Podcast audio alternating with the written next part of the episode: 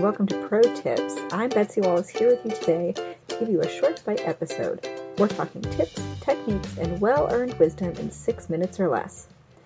So, we've got all sorts of ideas to help in the kitchen with dinner and everything that goes along with it. Sometimes it's from us, the Dinner Sisters, and sometimes it's met, it's from experts we've met along the way. And this week, we're going to pull out a pro tip from our episode we did with Ethan from Burlap and Barrel, and he's going to explain the difference between herbs and spices, which I thought was just fascinating.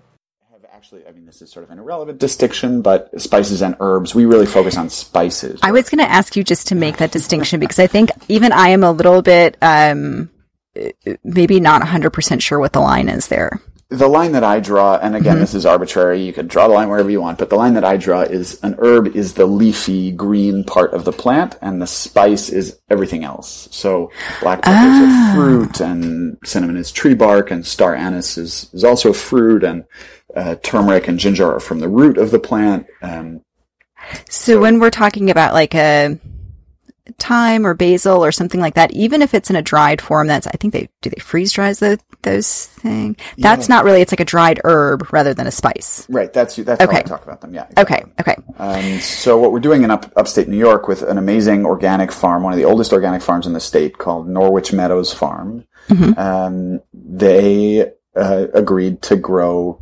coriander seeds for us. And so they always grow cilantro, coriander and cilantro are the same mm-hmm. plant. Mm-hmm. Um, they they usually cut the cilantro when it's fresh and sell the leaves in the in the green market in Union Square, in New York City. Um, mm-hmm. But they agreed to grow about an acre of leaves for us of, of cilantro plants for us, and not harvest the leaves. Let it go to seed. Yeah. Um, this is something they hadn't done before because the economics are are pretty tricky. That they can they can make a lot more money with a lot less work selling bunches of leaves as mm-hmm. opposed to waiting longer, doing more work to harvest the seeds, drying the seeds, and then trying to sell those, which ultimately are something that people are going to be less willing to pay for. All right, so there you have it. I thought that was helpful, and if you want to go back and listen to the whole episode, we've got burlap and uh, a burlap and barrel interview, and that's episode sixty-nine, distinctive spices. So there you have it. We hope this gave you an idea or inspiration to make your time in the kitchen or at the dinner table that much easier. If you think you have a great pro tip to share with us, let us know. You can email us at dinnersisters at gmail.com or find us on Facebook at Dinner Sisters Podcast. We'd love to hear from you and hear what you're doing in the kitchen, and maybe you have something to share with the rest of the group. As always, thanks for joining. Come back next week. We'll save a spot at the table for you.